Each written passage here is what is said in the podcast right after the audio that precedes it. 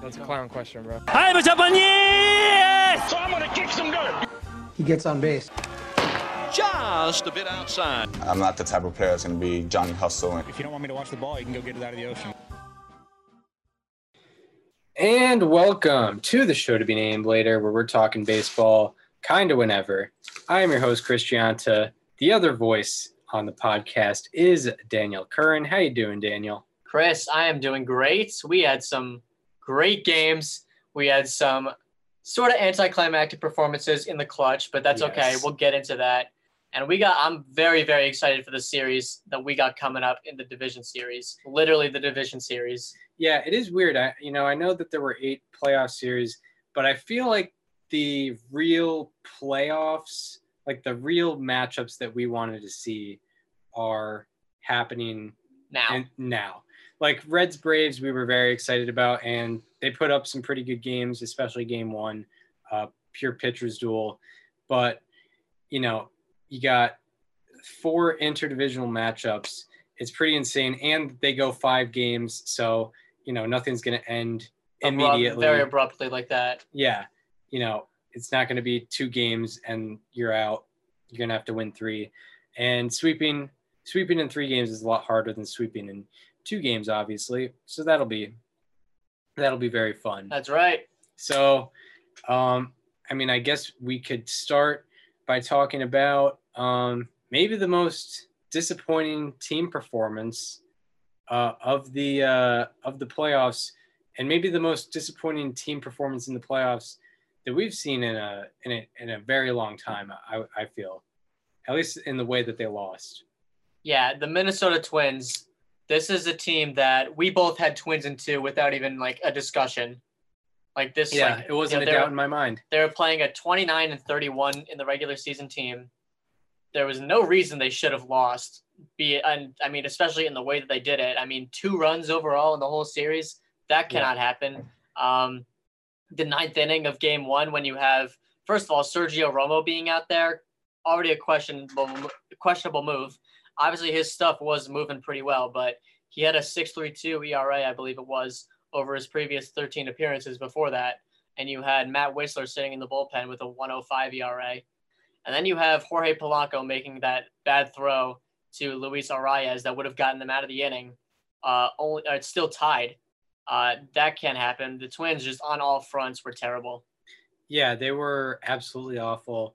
Um, you know, they they could barely score against a, you know, it's Zach is Zach Greinke, but also he came in, he came into that. He was one of my slightly alarming statistics.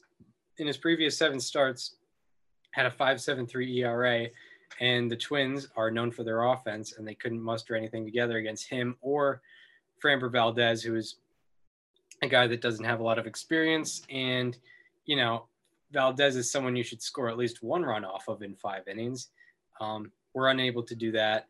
Uh, and, you know, a suggestion that I made the next two times that they should be suspended from playoff play. And by that, I mean the next two times that they have a good enough record to get in the playoffs, they should not be allowed in.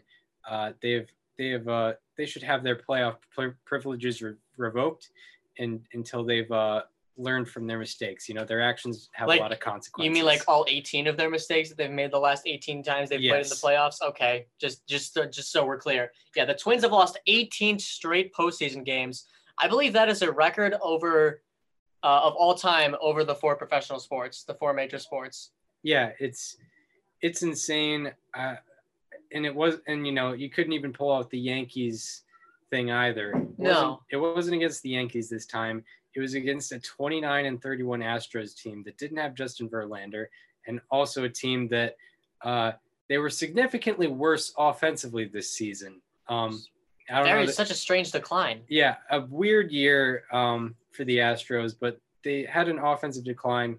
Bregman, uh, Correa, Springer, Altuve specifically. Altuve, definitely, all you know declined a little bit. You know, a team you, you figure a team that's the core from your 2017 team, and uh, they were unable to uh, to produce this year. It was weird. Michael Brantley did pretty well, but uh, everyone else yeah, no. not great. Strange, awfully strange. and they lost, and the Twins lost against this team. in, they didn't. It wasn't even competitive. Yeah, Uh, I mean, I guess game one was competitive until the ninth. You know, it was a one-one game. Kenta Maeda, to all his, give him, I'll give him all the credit. He went out there and shoved. I believe he went five shutout innings in game one. Uh, so I mean, he did a very good job. Berrios started in game two. He did pretty well uh, in that game as well. I think most of those runs were also in the ninth inning. Uh, let me just check. But I'm pretty sure that's what it was. I mean, the Twins starting pitching. I mean, that wasn't the problem. It was just they they couldn't you know hit get timely hits. They couldn't. You know, the bullpen wasn't being effective. I mean, they just they just folded in every way possible in that series. yeah. It's uh, it was very disappointing. I thought this was the year that the Twins are are finally gonna win a playoff series. We were we made fun of we made fun of the Twins because we thought they were gonna face the Yankees, and we were like, it sucks that you know they're gonna lose.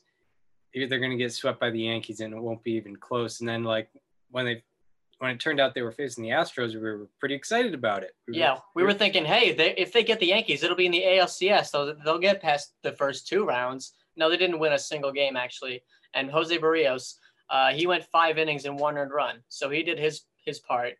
Yes. The offense just couldn't do theirs at all against guys like Jose Urquidy, guys like Cristian Javier, Brooks Raley, uh, also pitched two two thirds of an inning, and Ryan Pressly in that game two. And obviously it was Framber Valdez who picked up uh, the win in game one and did a very good job there. But yeah, yeah, it's uh yeah, extremely disappointing from the Minnesota Twins. I don't know. I don't know what has to change for them to win a playoff game. They changed the team.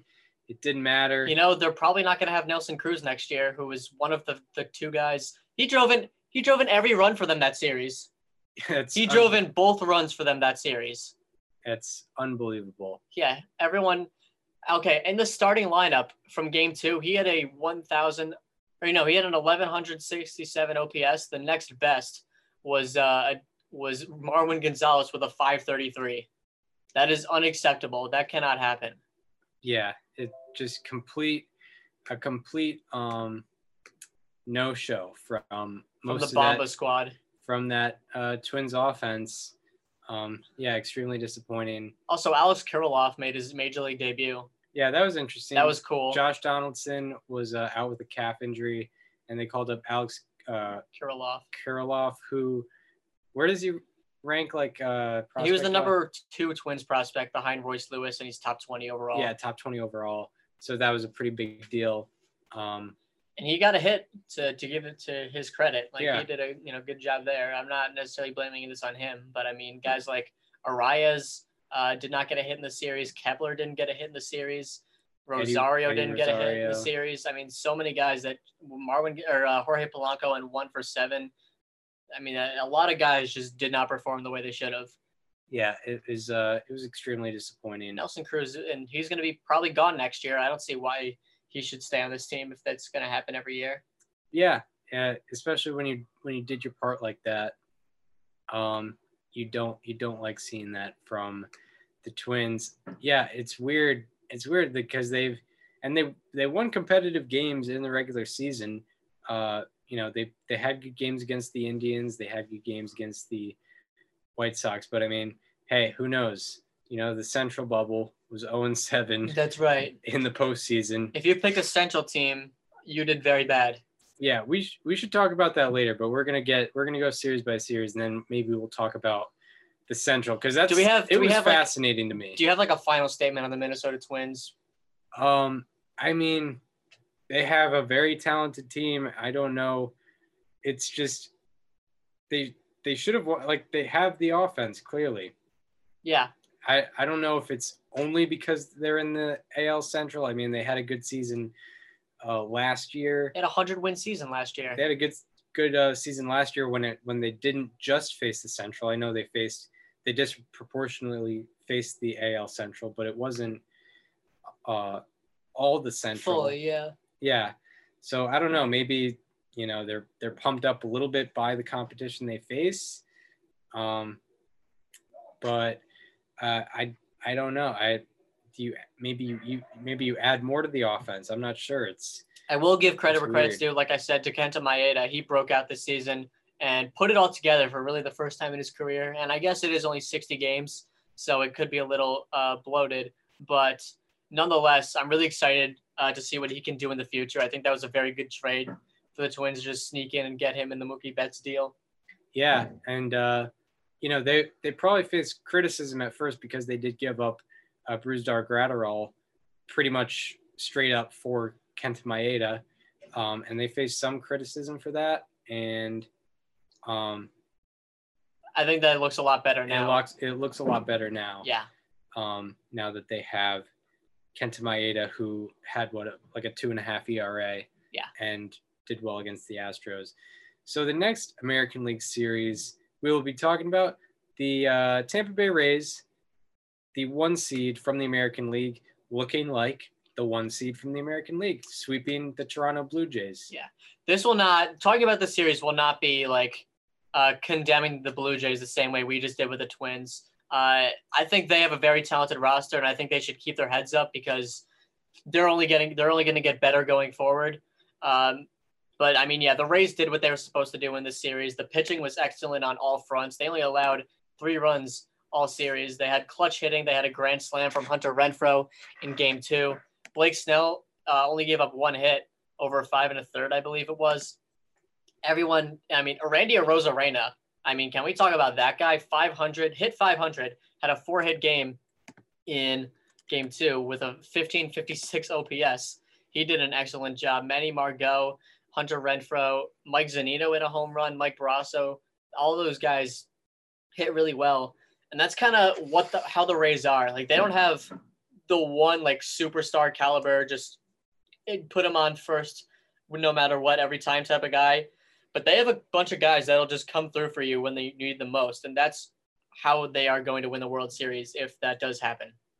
yeah, the the Rays looked very good. They looked like um they look like they're following through on what they've done in the regular season. Uh, the Blue Jays, yeah, they're an up and coming team.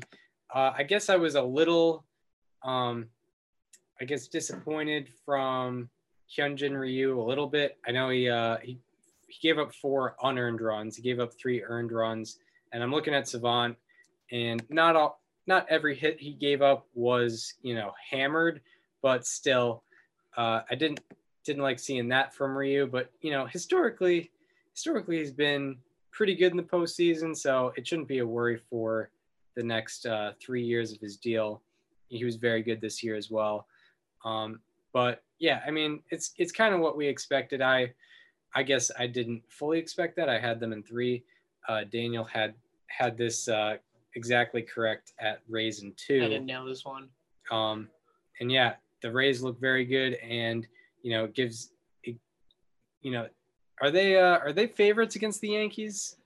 Uh, I would guess. I mean, I think it's a lot closer than people realize. Even though you know, you look at the season series, you see the Rays did win eight out of ten. Uh, I would guess the Rays are probably favored. Yeah, I mean, Vegas is weird because the Yankees will probably get more people. More people will probably bet on the Yankees because of the Yankees. yeah. So betting odds might not be the best indicator. Um, Rays Yankees betting odds. Yeah, the Yankees are favored. Yeah, Yankees Okay. are favored in this series, but that's probably because of It's very close. The It's nature- one. It's minus one fifty. yeah they're minus one fifty and the nature of Vegas. You know, We'll get into that series later on. yeah, but like the nature of Vegas, more people know who the Yankees are, so more people are going to bet on the Yankees. I was gonna say if you asked the, like a common like average baseball fan to name five Yankees and name five Rays, you're gonna get five Yankees much quicker. Yeah, exactly. And um, if you if you were to ask a casual fan like who's the better team, the Yankees or Rays, they'd probably say the Yankees. You know, a casual fan. And I don't think that's a, an outrageous thing to say. Like I do Yeah. think the Yankees. I'm not saying the Yankees don't have a chance in this series. They absolutely do, and I don't think I'd be the least bit surprised if they do win because of how hot they've been, and also the fact that a lot of their games against the Rays this season they weren't completely healthy. You know, for some of them did they didn't have Judge. For most of them they didn't have Stanton. For a lot, or some of them didn't. They might not have had LeMahieu. You know, they had guys missing for a lot of the year, and that was tough. But I mean, the Rays have such a deep pitching staff. I mean, three of their key pitchers from this year went down with Tommy John surgery. That is Yonny Chirinos, Chaz Roe, and Andrew Kittredge. All of them got Tommy John surgery, and they still marched on like nothing happened. Yeah, and um, one thing that plays into the Rays' favors too, uh, uh, Rays hands. One, th- Yeah. I don't know what I was trying to say. One thing that plays into the Rays hands as well is they will be in a bubble with no fans. which is what they're used to. yeah, which They don't have to play at Yankee Stadium. yeah, they don't have to play at Yankee Stadium, which is huge, especially with a young team like the Rays. Uh, it's huge that they're not exposed to, you know, that crazy Bronx crowd, uh, and that plays into their advantage. Um, but you know, we'll get into the preview later on. But anything more on the Rays Blue Jays series? Um, I think I said it all in the beginning. Blue Jays fans don't don't hang your heads. This team is going to be very good going forward, and this is only the start. You know, obviously you did sort of sneak into that postseason spot with the eight seed, uh, but there's no shame in losing to Tampa. Yeah, Blue Jays, by the way, um, you know, not the favorites, but could be could make uh, talks maybe in the Trevor Bauer sweepstakes. I don't know. They could. I mean, I feel like a lot of teams will get into the sweepstakes, but there are some some clear favorites. Um, it's going to be interesting. But yeah, the the Blue Jays are probably a, a free agent or two away, but bef- uh, before becoming And they're a Nate Maybe a Pearson and, and a Nate. Pearson development away. yes, a Nate Pearson development away and a Vladdy Jr. development Yeah, away. that's big. That needs that's something I'm going to be looking for next year. Does Ken Vladdy Jr. develop further? Because we haven't really. I mean, he was the the most hype prospect most people have ever seen when he came up. Yeah, since at least uh, Bryce Harper. And yeah, yeah, Yeah, like uh, it was him and it was Shohei Ohtani, like that in the same sentence for hype before they got up. We haven't really seen it from him yet.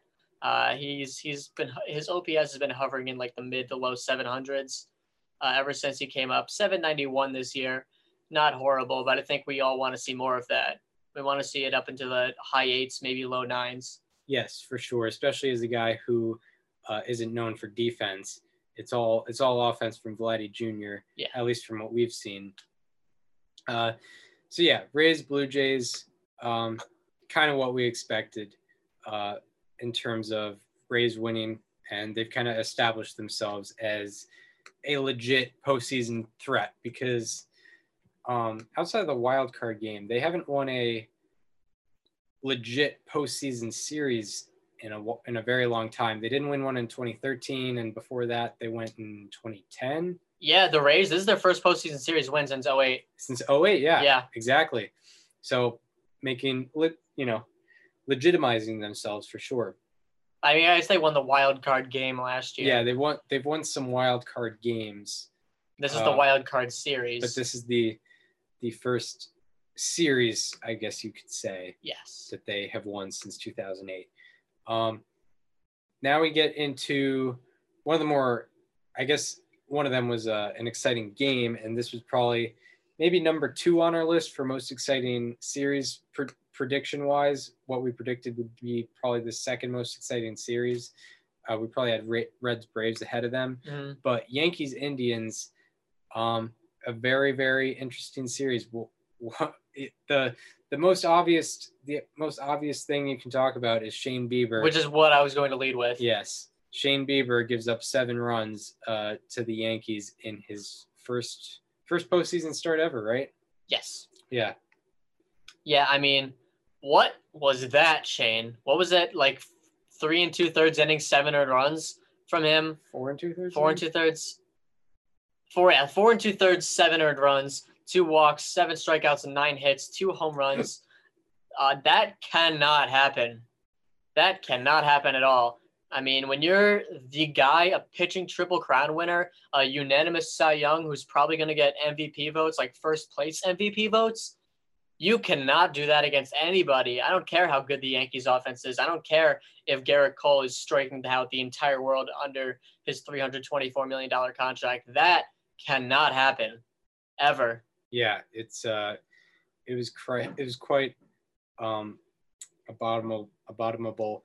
Um, it you know it for me it's it's interesting because it makes you think about the Indians uh, trading some of their their veteran presence at um, in the starting rotation, and it makes you think like maybe uh maybe starting a veteran in the playoffs, like a, a an established guy who has pitched in the playoffs before, would have been a would have been a better move if they had those guys. Um, but Shane Bieber, I mean, nobody in baseball was Yeah. better than Shane Bieber this year. Yeah, that's no- the that's your guy. yeah, and uh, you know it was tough to see. I, I don't know what it was. Um, I guess you know bad location. His fastball was getting destroyed. Like if Yeah. you go back and watch his outing, his off speed and his breaking stuff, he was getting swings and misses, and none of that was the problem. Virtually every big hit that the Yankees had were all fastballs. I don't know if he just couldn't locate. I don't know if he didn't have the velocity. I don't know what the deal was, but his fastball was miserable that night. Yeah, and it, his fastball. I don't think it had a lot of movement. I think he he throws a he throws a two seam, I believe, and I don't think he was featuring that much. It was the four seam that was just getting getting hit very very hard uh, by the Yankees, and it was uh it was tough. And then game two was uh game two is something else. It was wild. Uh, well, I mean, first of all, the Indians get off to a four nothing lead in the first inning after the rain delay, uh, and you know there was a lot of talk about postseason Tanaka in his career uh, going into this game, and he, obviously he didn't perform very well. Four innings pitched, six earned runs, three walks, and only three strikeouts. And I'll be honest, I, I'm going to let this one slide. Uh, you know, there was a lot of bad weather. Like, first of all, that game should not have started when it did. Um, Yeah. I don't know if you were watching, but it was just pouring, and they literally stopped it after like 15 minutes of play. So, I mean, that that game should not have even started. So, Tanaka obviously had to deal with some tough circumstances. So, I will give him a pass uh, on this start, and I'll probably still be talking about his postseason success at the beginning of next series against Tampa. Um, but I mean, the bullpen looked pretty good, other than uh, Zach Britton. He did give up a run. Aaron Boone questionably bringing out Jonathan Loaisiga. I don't know. I don't think I agreed with that at all, and he ended up he gave up what was the go-ahead run, uh, which didn't matter in the end. But yeah, this was such a crazy game. Uh, I guess we'll start out with uh, you know Indians get a four nothing lead, and then in the second, Stanton hits a bomb to make it four one, and then it kind of stays stagnant for a while. But then in the fourth, uh, Carrasco gets himself into some trouble. He allows a triple to Aaron Hicks. He then walks Luke Voit and Stanton to bring up Gio Urshela. And then James Karinchak comes in, and on a 2 2 pitch, no, 3 2 pitch, he puts a fastball right on the corner. Perfect location. Still gets served up for a home run. I mean, you could have, like, I, I can't even blame Karinchak. Like, it was not a bad pitch at all. Gio just had an unbelievable piece of hitting on that one. Uh, and that obviously put the Yankees up 5 to 4. And it went back and forth for a while. Jose Ramirez uh, drove in two runs on a double to make it six six later on, and then in the next inning, Gary Sanchez hit a hit a winded wind assisted home run. Did you see the home run that he hit? Uh, yeah, I saw it. I saw it after. When I when that went off the bat, Chris, I looked at it and I was like, all right, that's that's one out. That's that's the first out of the inning. And then it just got out. And even Vasgersian was on the was yelling at the broadcast like, Alex, did you did you think that was getting off the getting off off the bat? Because I sure did not. And yeah, like that one should not have gotten out, but the wind just brought just carried it. Uh, so no juice ball excuses there. That was, you know, some luck from the weather there to make it eight to six Yankees. Uh, and then in the eighth, Jordan Luplow pinch hit for the red hot Josh Naylor, who had a great series uh, and hit a two run double. And then in the ninth, or the, the yeah, in the eighth, uh, Cesar Hernandez hit a go ahead bloop off of Chapman. And then in the ninth, Brad Hand was miserable. He walked Giancarlo Stanton, gave up a 0-2 single to Urshela on a pitch that was not even in the zone. So I mean, Urshela just had some crazy good hand-eye coordination in that series. I mean, good for him. Like he did, he just out, he just bested each pitcher that he faced in that game. And then Gleyber singled on a weak ground ball to the pitcher. He struck out Gardner. Sanchez hit a sac fly to tie it, and DJ LeMahieu hit a single to give the Yankees a lead. And they did not look back, mostly because Austin Hedges came up as the final out. Yeah, it was an incredible, incredible game. Um, definitely a uh, a classic. I was saying, Yeah. I was saying, you know, in the next, in the time of the next pandemic, uh, whenever that hits, uh, I will be watching Yankees Indians game two of the wild card series That's right. from yeah. 2020. Uh, whenever that happens, and I and I need a baseball fix, I'll I'll be watching that. But yeah, incredible game. Um, and I don't know. I guess I guess the I guess the Yankees just just had more. They more are, in it. They are underrated, man. As an offense, like no one. I mean, like they they were kind of written off in this series, and I'll even put myself in there. I had Indians in three. That wa- and that, even that like that wasn't a knock on the Yankees. That was just. I think we put a lot of emphasis on starting pitching going into this series because it was a best of it was a first to two, and I mean like I couldn't ignore Bieber, you know Carrasco, and then Plesac. But I mean the Yankees offense just bested them and you know they're going to have an even bigger challenge going forward with the Rays, but I think they are up to it. Yeah, I had a I had a weird feeling. I had a weird unexplained feeling about the Yankees offense. Like I just remember like um at least in 2017 and like 2019, they were able to kind of come out of the gates hot somewhat. Like They didn't come out hot in 2017, other than the wild card in game. uh I guess in I guess in 2019 against Minnesota, their um their offense was incredible, and then game one of the uh L one game one of the ALCS against the Astros, yeah, they won that. they came out hot. Um, so I think I don't know. I I don't know. I'm still not sure about the Yankees' identity. Are they, you know, are they a legit like? It will be seed? shown. I think it'll be shown in this series. Yeah, it's Like this is a team that played extremely well against them all all season long, even with the injuries. I mean, they did what they should have with with the the unhealthy Yankees roster. You know, went eight and two against them. I mean, like they did, the Rays did everything right against the Yankees this season, and the Yankees' identity is going to be shown in this series. Yeah, exactly. And it's it's not it's not controversial to say that the winner of the Rays Yankees series will probably represent the American League in the World I Series. I can say that with 100% confidence. Yeah, it's it's not you know controversial to say at all. Um, those are probably the two best teams in the playoffs, or in the two best American League teams in the playoffs right Yes. now. Um, so that that is uh that's how it shapes up right now. So as for the Indians,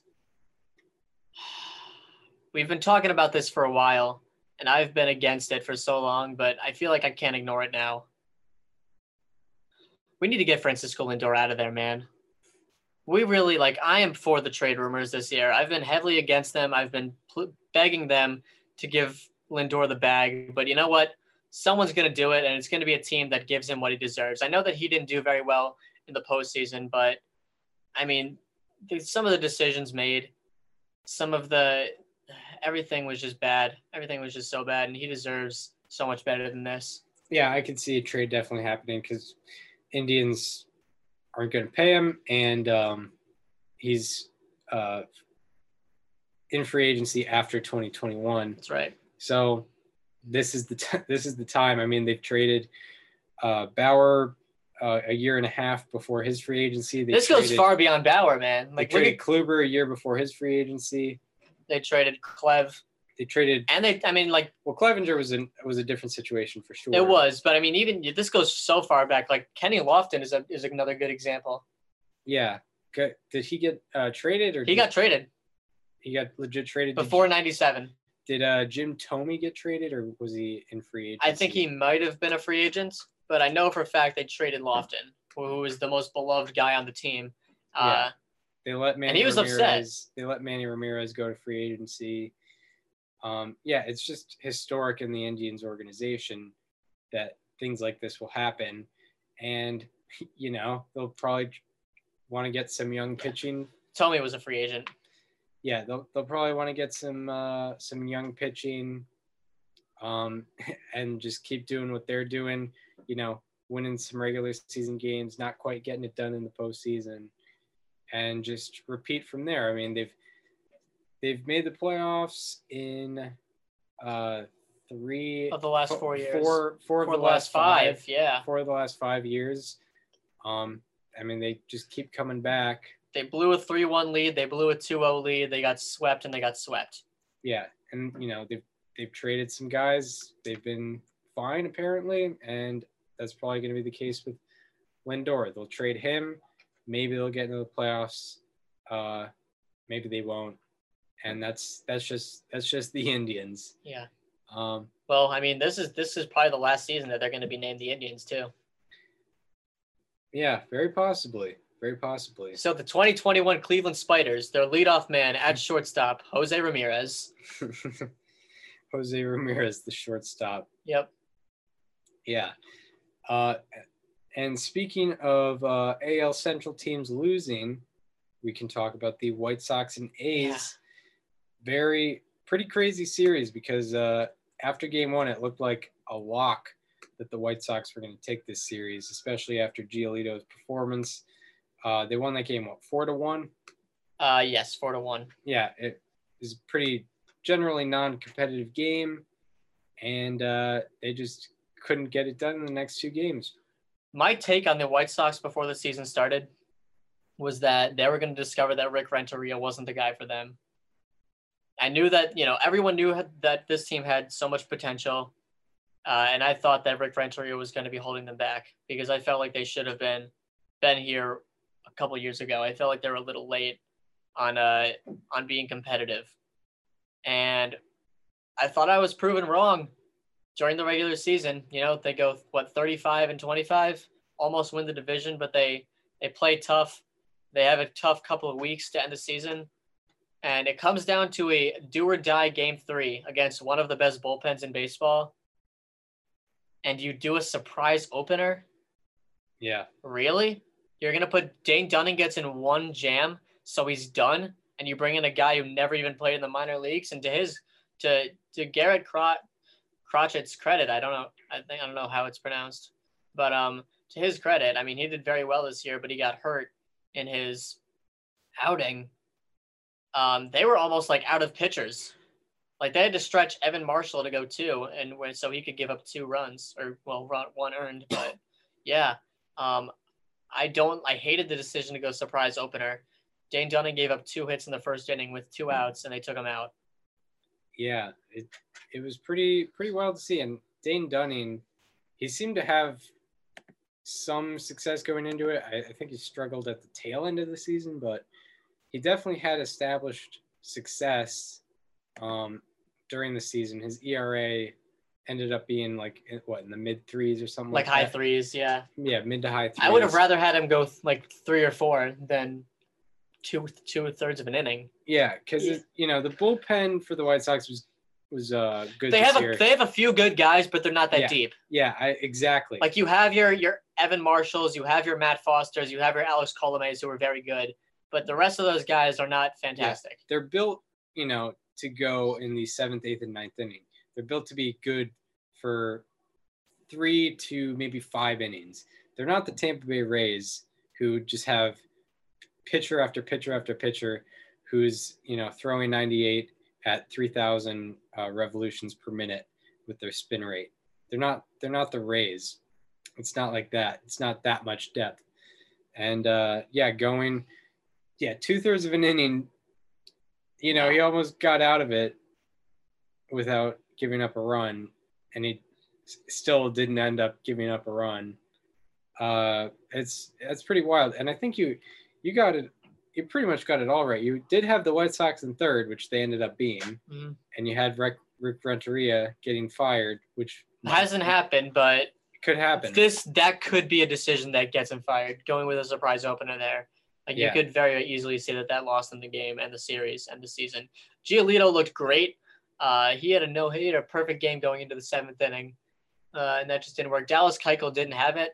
I don't know what happened. He led the league in home runs per nine. He ended up giving up two home runs, one to Marcus Semien and one to Khris Davis. and in a you know a pitcher's park as well. Yeah. Um, I I can't really explain what happened to Dallas Keuchel there. I mean, I guess his FIP caught up to him Yeah. because he always was a high FIP type of guy. Uh, Dylan Cease threw a shutout inning. Woo, he did it. He didn't even have any walks or hits allowed. It was just three three batters, no strikeouts. Just they all hit into field outs. Um, but yeah, Keuchel just didn't have it. Chris Bassitt did a fantastic job, and I will not let that go unnoticed. Seven innings, six hits, one run, one walk, and five strikeouts for a game score of 65. Huge job by him with the, their backs to the wall. And I mean, the Oakland A's, they did a fantastic job with their backs to the wall in this series. And I really hope that they take this momentum into the next series because they, they broke the curse of the, uh, of them not being able to win or win or take all game. I think they had lost like nine or ten straight going into that game. Yeah, and now now they're back. Yeah. Kind of a uh, a forgotten about talking point, but yeah, it um, you know, the Twins continue to lose, but the A's the A's kind of broke uh broke a bit of their uh I guess curse. They we talked about they hadn't won a playoff series in 14 years, and uh, now they have, and they did it. That's right. They did it facing elimination twice, Yeah. um, which props to them. And it was against a, a an established regular season team like the White Sox. It wasn't like the Astros, who they are who they are about to face. Uh, and now move, moving to the National League, our most anticipated series um, of the uh, of the wild of the wild card round, uh, Reds Braves, game one. We talked all about the Reds starting pitching. Yes. And game one, it wasn't just the Reds starting pitching, but also the Braves starting pitching that showed up to work. Um, you know, Bauer was definitely more dominant, um, and the Reds kind of messed themselves up with some base running, but Max Fried was incredible as well and uh, ended up, I didn't end up catching the extra innings. Uh, what, what, Oh, what it was the- so bad. What did the game look like? The Reds went over a thousand with runners in scoring position. Not really. They went one for 13, and the one hit was just a, a sharp line drive into left field with Joey Votto on second. So he only moved to third on that one. Uh, but yeah, that was the one hit, the, the entire series that the Reds had with runners in scoring position. Uh, and I mean, you know, we talked all about the Reds starting pitching, and they lived up to the hype. They did a great job. Um, they between Castillo and Bauer, they only give up one earned run in I think 13 plus innings pitched. Uh, so let me let me just explain the uh, the extras to you because it was it was complicated. Um, so let's start with the 11th because not too much eventful stuff happened in the 10th, but uh, in the 11th, the Reds had a they got a two out double from Nick Castellanos, which led to an intentional walk to Joey Votto, another walk to Eugenio Suarez, and Mike Moustakas came up to the plate against Tyler Matzek and struck out on three pitches with the bases loaded. On three, it wasn't even a competitive at bat at all. So that's a that's a it's a wasted opportunity. You know, you had runners in, in scoring position. Granted, it was two outs, but still, you got to capitalize there. Then in the tw- the twelfth, Aquino and Winker, two back to back singles. Aquino actually goes the third on the Winker single. So you got men on the corners with no outs. Kyle Farmer strikes out. Tucker Barnhart strikes out, and Freddy Galvis, you guessed it, he strikes out. Terrible, terrible hitting with runners in scoring positions. Then you move to the 13th. Castellanos strikes out. Joey Votto singles. Then he advanced second on a wild pitch. And then Winker, or no, I'm sorry, Suarez gets the one hit with runners in scoring position, moves Votto over to third. So now you got men on the corners with one out. Aquino strikes out and Jose Garcia grounds out. So that is, are you keeping track of how many runners on on scoring position with less than two outs that's that have already been stranded in just those three innings? It's impossible. Yeah. So then you go to the bottom of the 13th, and something has to give. Archie Bradley starts out the inning, giving up a single to Nick Markakis, a single to Austin Riley, and then a ground out to Ronald Acuna Jr. to put men on the corners with one out. They give it. They bring in Amir Garrett to face Freddie Freeman, and he promptly gave up an RBI single to win the game for the Braves. Yeah, uh, it extremely disappointing to see. And one of the reasons I, I picked the Reds was their momentum heading into the season. Uh, not to make a double entendre with uh, Trevor Bauer's media company, but they had a lot of momentum heading into that series, and that included the offense. The offense, I looked up like their last two weeks of the season, their weighted runs created plus was above 100, which oh yeah. it wasn't before that. You know, I mean, you know, having like a 107 weighted runs created plus isn't that crazy, but when you have that pitching, it seems like you should be winning most of those games. And uh, the offense, uh, m- like most of the season, disappointed. Um, that whole series, zero runs in 22 innings, is all you have to say. Uh, it was uh, it was horrible to see, especially you know the the Reds' best um, the, the Reds' best guys did their best, Trevor Bauer and Luis Castillo, hmm but they couldn't get anything out of it. this series reminds me of something that I conveniently forget about all the time, but then remember that it exists every time I see it in front of my face, and that the Reds are just a doomed franchise for for whatever reason. Like no matter what happens, no matter how they look on paper, no matter how momentum is is shifting for them, they will always just find ways to lose in the most catastrophic ways and get in their own way. Um, one of my Instagram friends is a Reds fan, and he made a list during the 2019 season of games that they should have won that but that they lost, whether that be like losing one nothing to like a number five starter who had who was on a bad trend, or like blowing a, a six to two lead in the seventh inning, stuff like that. And they would have been above 500 and close to first place in the NL Central last year had they won all those games. Obviously, and that shows how long the list is, is of games like that. And I you know when they came out of the gate struggling this season, I started remembering, oh yeah, it's the Reds. They're, they do this, and I forgot about it again, and they fooled us yet again in this playoff series. It's like, oh, that's right, they're the Reds. They're gonna go over a thousand with runners in scoring position and not score a run the entire series. I've, of course, how can I forget? You know, they have this great starting pitching, but there's you can't win games with just starting pitching, as we've seen with this with this team. Yeah, and this was against the Braves, who don't have a great recent playoff history themselves. Or They've, great starting pitching depth, which I mean, it doesn't matter what your depth is when you only play two games, but yeah, the Braves, you know, they lost first round in 2019, 2018, 2013.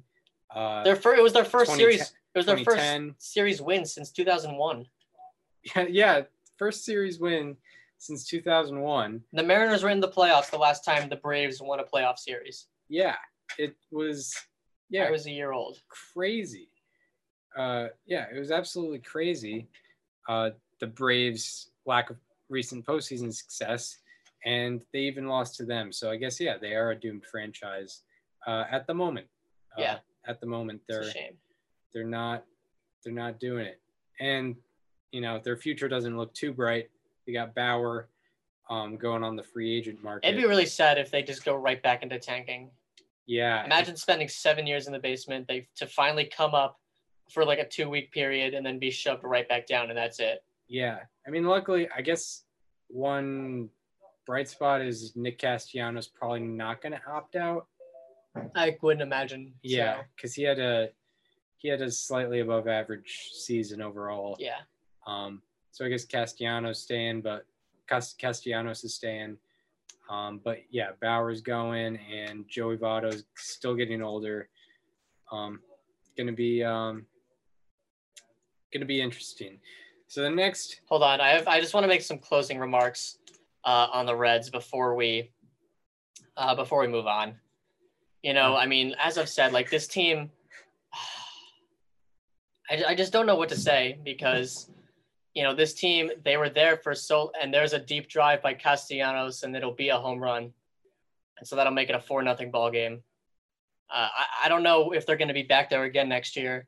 You know, whether it be uh, in the in the expanded playoffs, whether it's for their bosses at Fox. I mean, I just don't know what's going on with this team. Yeah, I don't know. Uh, I don't know if I don't know if the Reds are going to be putting on that NL Central champion shirt again. I'm not yeah, sure. I don't. I don't think so either. Yeah, they didn't this year, but uh, I don't know. I don't know if we see them back in the playoffs in the near future. It's weird. Yeah. Um, you hate to see it. So the next National League, uh, National League, I guess also National League Central matchup, but Central versus East, Cubs Marlins. We said at the beginning, we both said Cubs and two. You got Kyle Hendricks and you got Yu Darvish going back to back. Um, little did we know their offense would just not show up, and just like the Reds and the Marlins. Uh, the Marlins pitching staff would be the one that would be shining. Yeah. Sandy Alcantara and Sixto Sanchez. They did an excellent job. And I mean, the Marlins are just, I tweeted this, the Marlins are the most unexplainable phenomenon when they reach the playoffs. Like they, they have never lost a playoff series in the history of their franchise. They are 7 0. That is the best winning percentage of any franchise ever. Obviously, it's a, it's a 1,000. Yeah. Um, it makes no sense Like the Yeah. Marlins, the Marlins are just generally known as this, you know, bottom feeder franchise. That's their that's their nickname this year is the bottom feeders. And just anytime they reach the playoffs, they become the 1920s Yankees. Yeah, yeah, yeah. The Marlins. Uh, yeah, the Marlins. I I- like their entire being is doing stuff that they're not supposed to do, whether it be winning four years, winning the World Series on their- Accidentally. in their fifth year of existence. Uh, in a, in a game they should not have won. They were trailing by one with an elite closer on the mound in Yeah. game seven. yeah, facing like the second best uh, American League team of the '90s, uh, the Cleveland Indians, who had, you know, Manny Ramirez, Albert Jim Belle. Yeah, Manny Ramirez, Albert, Albert Belle, Jim Thome, Kenny, oh, they didn't have Kenny Lofton that year. but so many superstars, um, and they won that. Then in 2003, they beat the Yankees in the World Series. the, the dynasty Yankees, the Yeah. core four Yankees. I, they beat uh, Barry Bonds in the playoffs. Yep. during his during the best prime ever. yeah. Like, what what is this? And you can't. I bet a lot of people can't even name like most of the players on those teams. Like I remember I remember I went to a sports broadcasting camp a few years ago, and there was a trivia question: Who had the game-winning hit for the Marlins in 1997? So many puzzled looks on people's faces. I'm just like, it was Edgar Renteria. Oh yeah. Edgar Renteria. Edgar oh yeah, he played for the Marlins. That's that's like most of people who play for the Marlins. It's like, oh yeah, they're on the Marlins. Like Mike Piazza, Pudge Rodriguez, like Yeah. guys like that. Like AJ Burnett. AJ Brad, Burnett, Brad Penny. Josh Beckett. The original Luis Castillo. yes. who played Uh, second base. Yeah. Uh yeah, the Marlins just constantly their entire being is doing doing things that And they did it again. do. They did it again. Uh, they won. They they did it with home runs too. Yeah. Like most of their runs, uh, Corey Dickerson hit a three-run home run in Game One to put them up three to one in the seventh inning, and then Jesus Aguilar did the same thing two batters later to make it five-one. And that was that was Game One. It was a five-one game. Sandy Alcantara was fantastic, and then Game Two, it's zero-zero going into the seventh, and you get a home run from Matt from uh, Garrett Cooper, of course. Uh, and then you did get a RBI single from Magneuris Sierra. yes. Yep. Who could? I mean, yeah, I remember when the Marlins got Magneuris Sierra, and everyone was like, "Well, this is this this team is serious now. Yeah. This team is going for it." And uh what was uh what was Sixto's Sixto's line? I It was very good. It was. He must have had a lot of strikeouts. five innings pitched, four hits, two two walks, no runs, six strikeouts. Game Yeah, score of 63. Still pretty good. He outdueled Yu, Darvish. yeah, he outdueled Yu Darvish. I mean, Yu Darvish did go a little longer, but still, Sixto Sanchez take you know he The had Cubs offense was just so bad. It was very weird.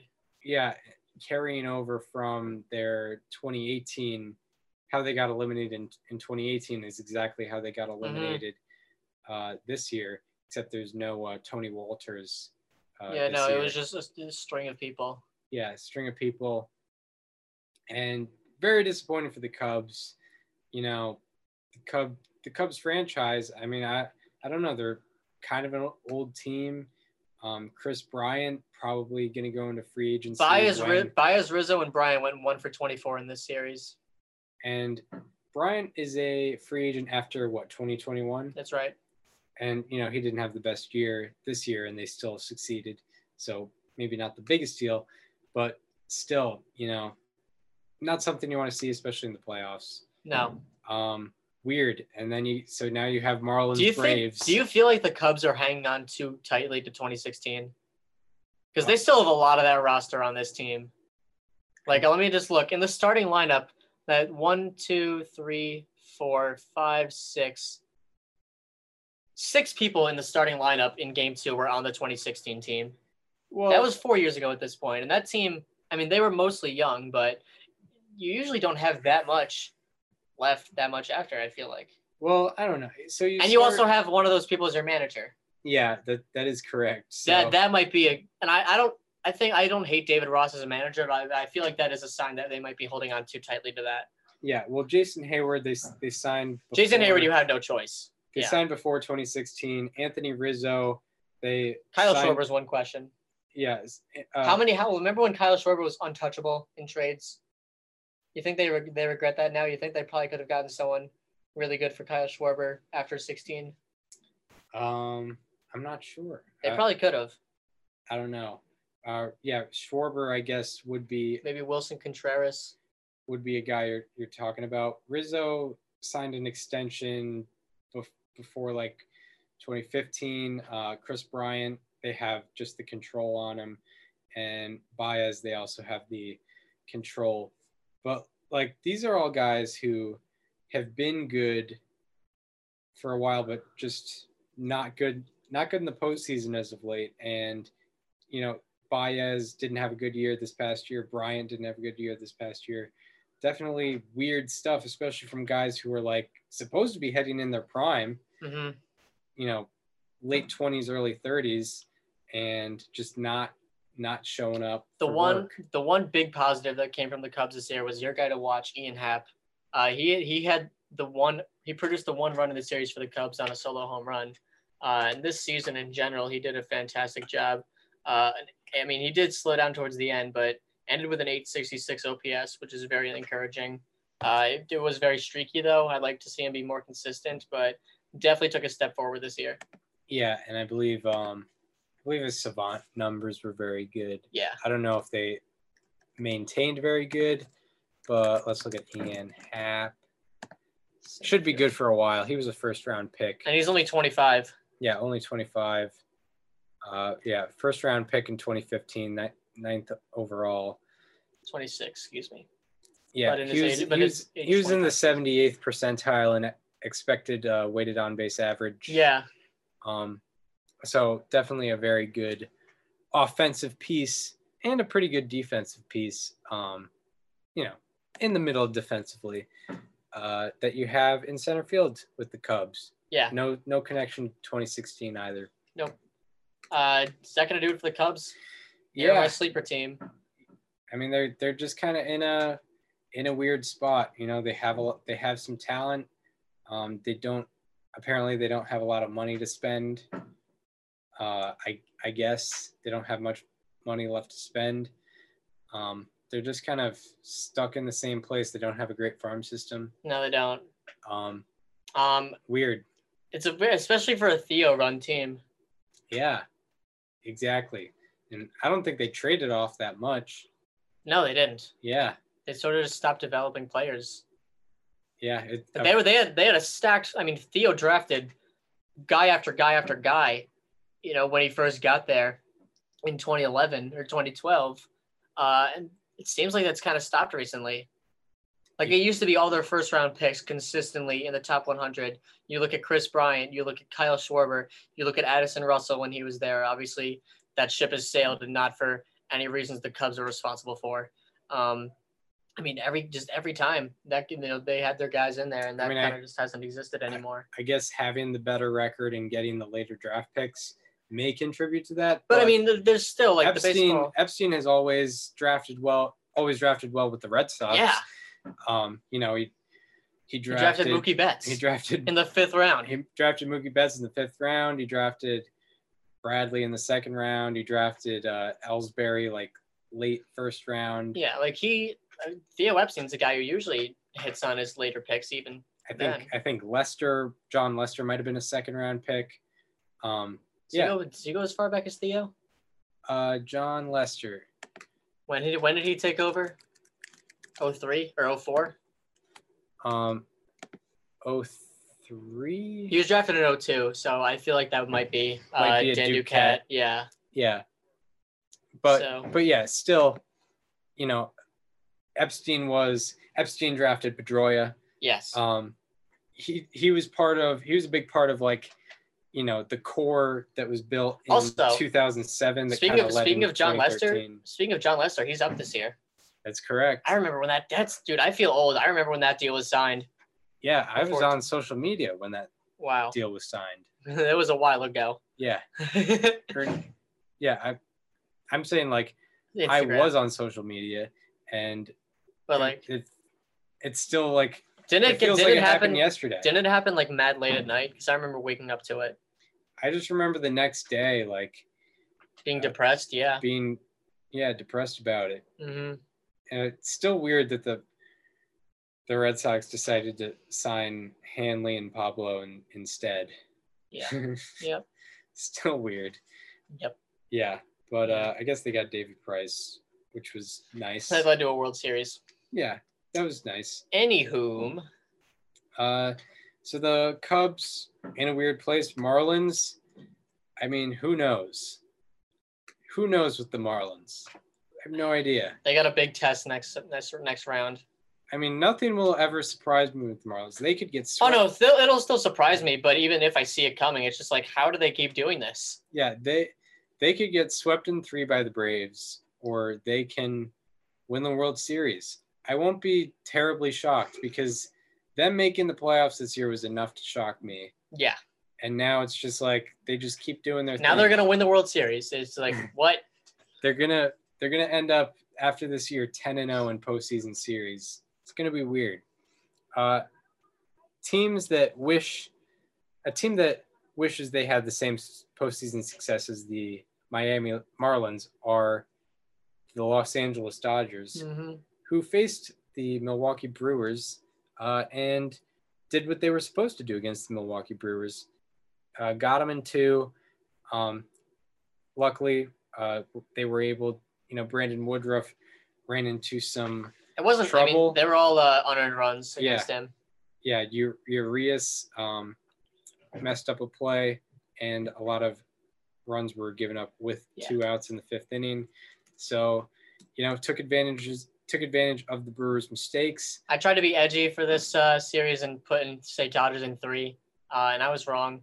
Walker Buehler still kind of concerns me though. Uh, he only went four innings in his start. Uh, he hasn't gone deep into a game in a while uh, since he came off the IL, and they're obviously going to need him. You know, they're going to need him doing what he did in the 2018 World Series if they want to go all the way. Yeah, And absolutely. That doesn't seem to be happening right now. Yeah, and he was a guy who he was spectacular in um, last year's playoffs, even though they lost the series. Um, it was about you know what happened after after he exited the game, hmm and yeah, that's a guy you need because you know not every playoff series is going to be against the Brewers. Yeah. Um, and they're facing well, they're facing uh San Diego coming up. That's gonna be an exciting series. I'm excited for all these series. They're gonna be so good, but we'll get to them later. Uh, I don't really have much to go over with this series. I think it kind of went as most people expected. Uh, did you see the lineup that the Brewers put out for game two, by the way? It was miserable. like I just got sad looking at it. It was Avisail Garcia, Christian Yelich, Jedd Gyorko, Ryan Healy, Orlando Arcia, Keston Hiura, Tyrone Taylor, Jacob Nottingham, and oh no, I'm sorry, Luis Urias and Jacob Nottingham. It's not a winning lineup. Yeah, 29 and 31. You know, the Dodgers did what did to them what the Twins should have done to the Astros. hmm uh, two game sweep. Clayton Kershaw looked very good, but that doesn't really mean that much No. against that lineup. Uh, Yeah. We'll see. We'll see how he does against the Padres. Yeah. Um, as far as any parting words I have for the Brewers, I really don't know. I mean, I'm gonna need Keston Hiura to do better than what he did this year. Christian Yelich, I don't know what the hell that was. 205 average. That is very, very bad. And like even, I mean, you know, you, a guy you pay thirty million a year, you want him to have more than a 780 OPS. Yeah. Yeah. Probably. Yeah, because I I'm not putting too much weight on the batting average. Do you think the Brewers should look to shop some people like Hader? I don't know. The Brewers, you know, we knew that they were going to digress after after last year. They lost a lot of depth. They lost Grandal. They lost Thames. They lost Uh, Mike Moustakas. Moustakas. Yeah. Um, yeah, I mean, we knew they were going to digress. I mean, I don't know. I feel like you don't want you don't really want to rebuild after you gave that contract to Yelich. Um, but I don't know. I don't know what the other options are. Yeah. I don't. I, who are they gonna go out and get? They're they're not a they're not a huge big market team. Yeah. They're not going to. They're in. They might be in one of the weirdest spots in the league right now. Yeah, I would agree with that. I would agree with that. Um, sort of. I don't know. Maybe they're sort of like no, I wouldn't say that. I was gonna say they were kind of like the Red Sox, but not really because uh, the Red Sox gave an extension to Bogaerts and they're kind of in a tank situation, but probably not for long because they're a bigger market team. Yeah. Um, and they'll probably be in some free agent sweepstakes and in the next few years. in the next few years, and they'll probably get back to success in the next couple years. Maybe not next year, but in the next couple years. I would agree with that. Yeah. Um, Um, the Brewers are in such a weird spot. I don't really Yeah. know. I mean, good David. Good luck to David Stearns. Um, we will see what happens. Uh, but I am, I am intrigued to Yeah. see what happens here because I mean, I, I will say Corbin Burnes, very good job this year. I really want to see that going forward. Same with Brandon Woodruff, Devin Williams. Uh, I know he was left off the playoff roster, and that's really tough. Uh, I don't think he would have made much of a difference in this series, being that he's a reliever. Yeah. And they were down to begin with. But Devin Williams is awesome. Uh, that's a guy you need to keep. Uh, so I'm really happy to see what he did this year. An 0.33 ERA with 17.7 strikeouts per nine. It's pretty good.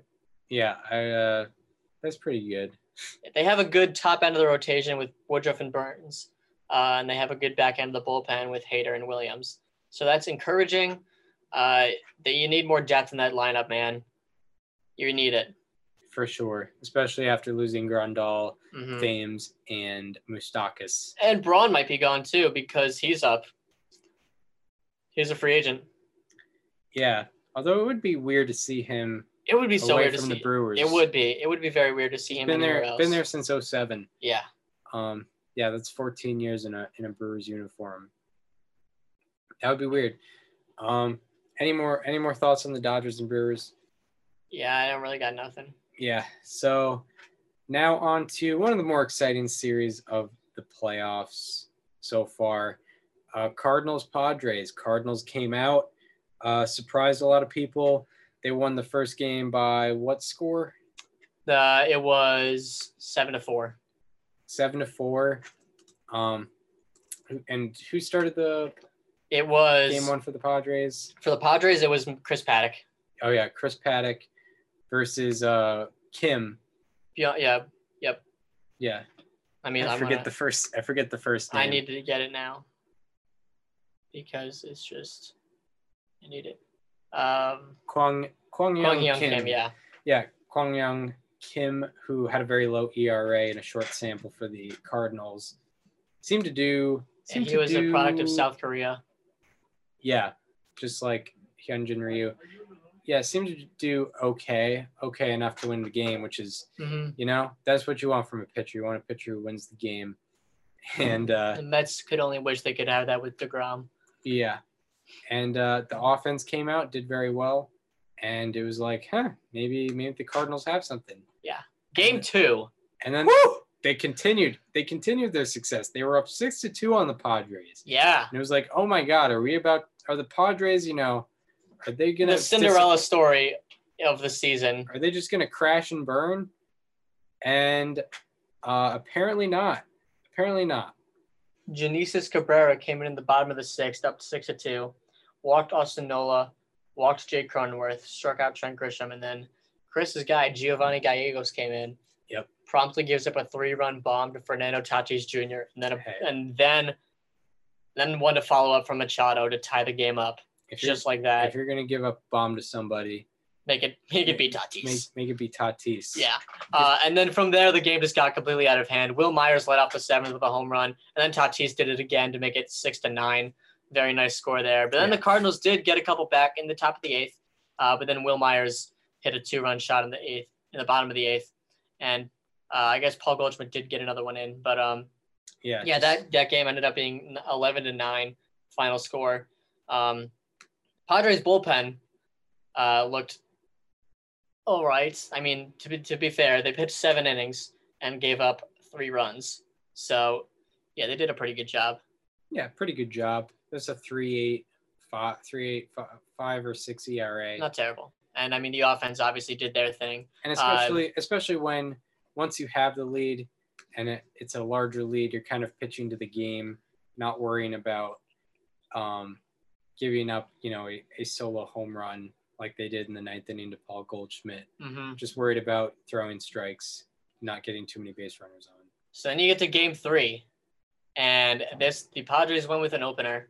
Craig Stammen pitched an inning and two thirds, and the Padres ended up using nine different pitchers to shut out the St. Louis Cardinals.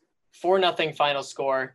Jack Flaherty, to his credit, six innings and one third, one run. He did very well, uh, and Alex Reyes gave up a couple of unearned runs. Uh, no, not necessarily the fault of the Cardinals pitching, but the offense, which is very lackluster against the Padres bullpen. Uh, but the Padres moved on. They are carrying a lot of momentum in the Dodgers series, which is exactly what they need. Yeah, and apparently they have a very passionate uh, fan. base. Yes. Oh my God. Yeah, they're That was- dancing in, dancing in the streets of San Diego. I hope they have their masks, but I mean, yeah. exciting stuff nonetheless. I mean, th- those videos of Tatis like dancing in the streets in front of all of them, like that makes me so happy.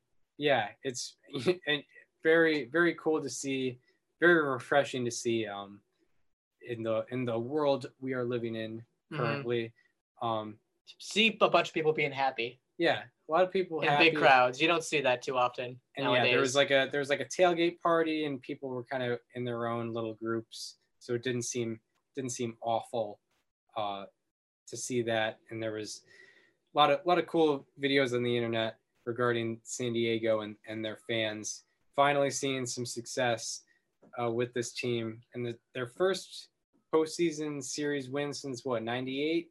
yes, Yeah, first one in 22 years. in my lifetime. yeah in a, in both of our lifetimes. Uh yeah pretty pretty cool stuff.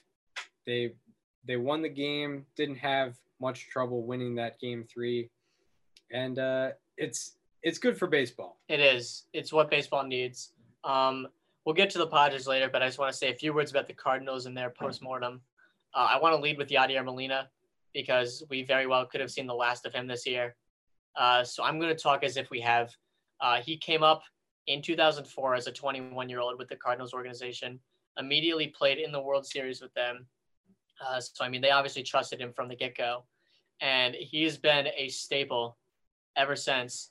Uh, mind you, this year with everything the Cardinals went through, with you know not having having to not play for two and a half weeks and having to play endless double headers and having to play two less games than everyone else, Yadier Molina led the league in innings caught yeah that was at the age of 37. yes That that guy has such a passion for catching that is unmatched. Mhm. Like I know that that's immeasurable, and I know that you know the Cardinals fans love their uh their intangibles with Yadier Molina, and rightfully so. Like I will not deny that because he is he is a competitor on the field and behind the plate. and a, a master of defense behind the plate for Yes. sure uh, nine gold gloves and four platinum gloves. four platinum gloves That's a joke. Yeah, and it like even the the defensive metrics on him are good as well. I think he has like almost 30 defensive wins above replacement. 20, Yeah. 25.4 defensive wins above replacement.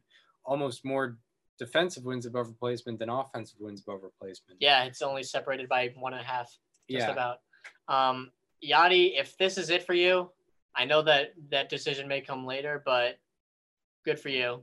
and uh, Excellent career.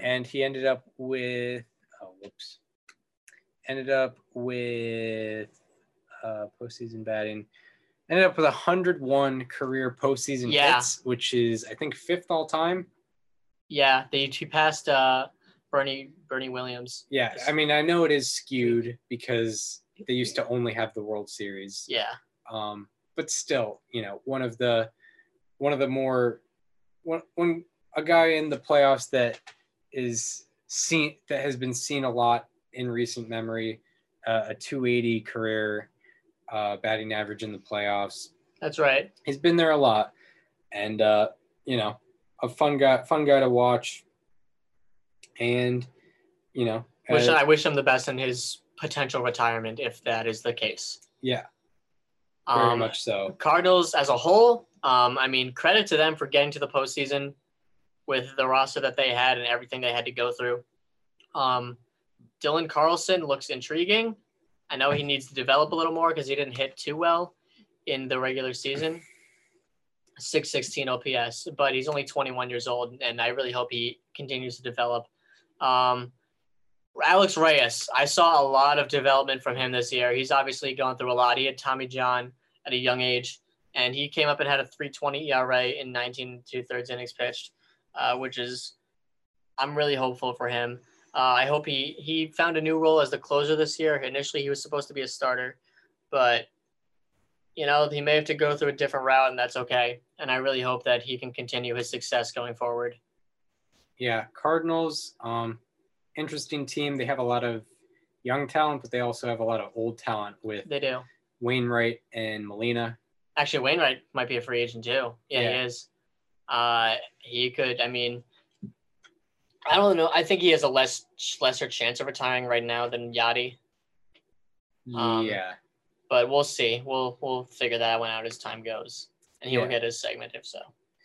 yeah. So Cardinals, Cardinals also in an, in a weird spot. They had they were hovering around 500 the whole year. This year they won 90 games.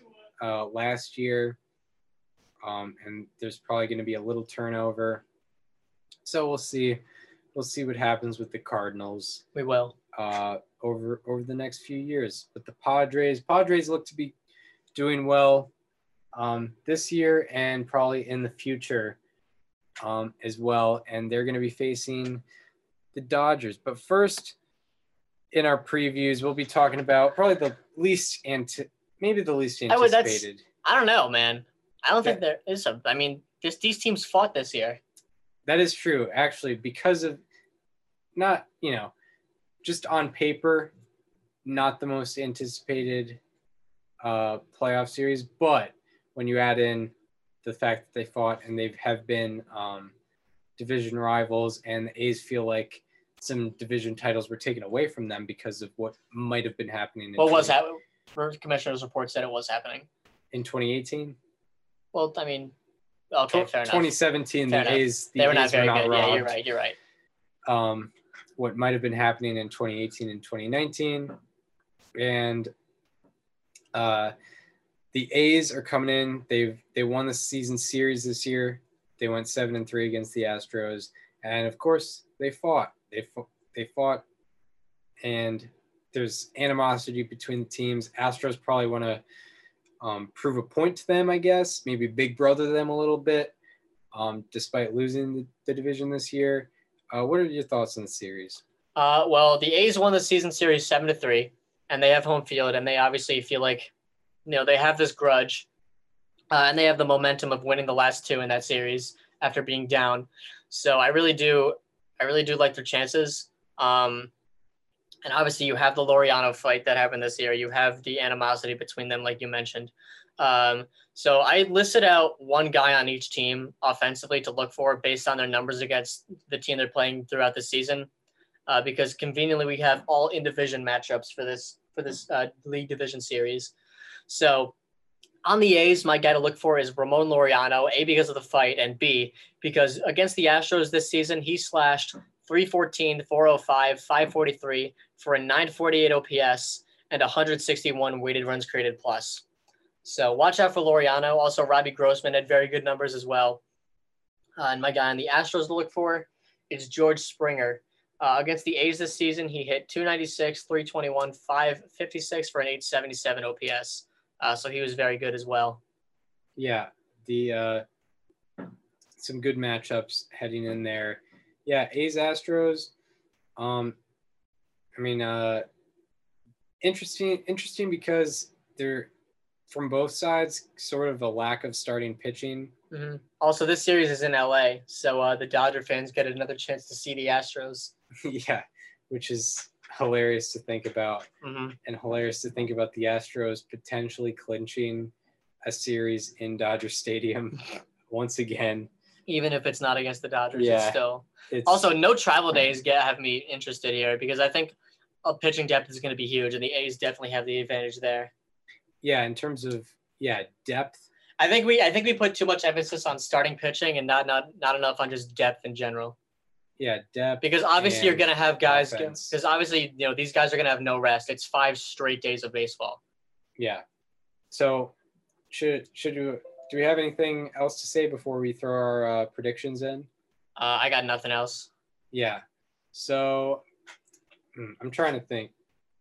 Mhm. I think the I mean the A's should definitely take this series. I have the A's in four. A's and four. A's and four definitely sounds good. Um, yeah, the A's should absolutely win this series. They should get their, I guess, revenge on the Astros. The Astros against the Twins. I don't know how much stock I should take in that. Um, their offense still wasn't crazy impressive, and I don't know what to expect from their pitching in a five-game series. So yeah, A's and four sounds good. I'm gonna also go with A's and four. All right. Um, so now we move on to the Tampa Bay Rays and the New York Yankees. We kind of we kind of went into this a little bit at the beginning of the show, um, but a very interesting series as well.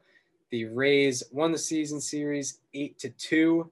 Uh, Mhm. This was largely talked about during the season. Um, it was a detriment against the Yankees in terms of talking about how good they were. And they also have a kind of a, a brawl of their own that, that Not necessarily a brawl, Not but be- brawl. some beef.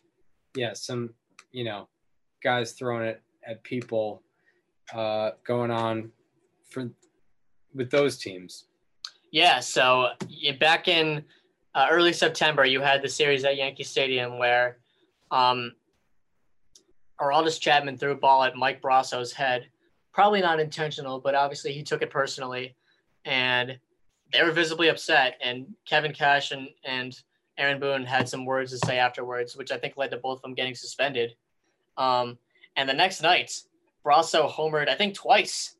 And if you go back and watch those two home runs, the Rays were screaming out of the dugout. I mean, they were going wild. So, you know, they and Kevin Kiermaier has outright said in his pri- in his press conference, you know, they don't like us and we don't like them. So it's going to be a fun series. Uh, this series is going to be aggressive on both sides. It's going to be there's just going to be a lot of just energy from both sides, and I'm I'm really excited to see what happens.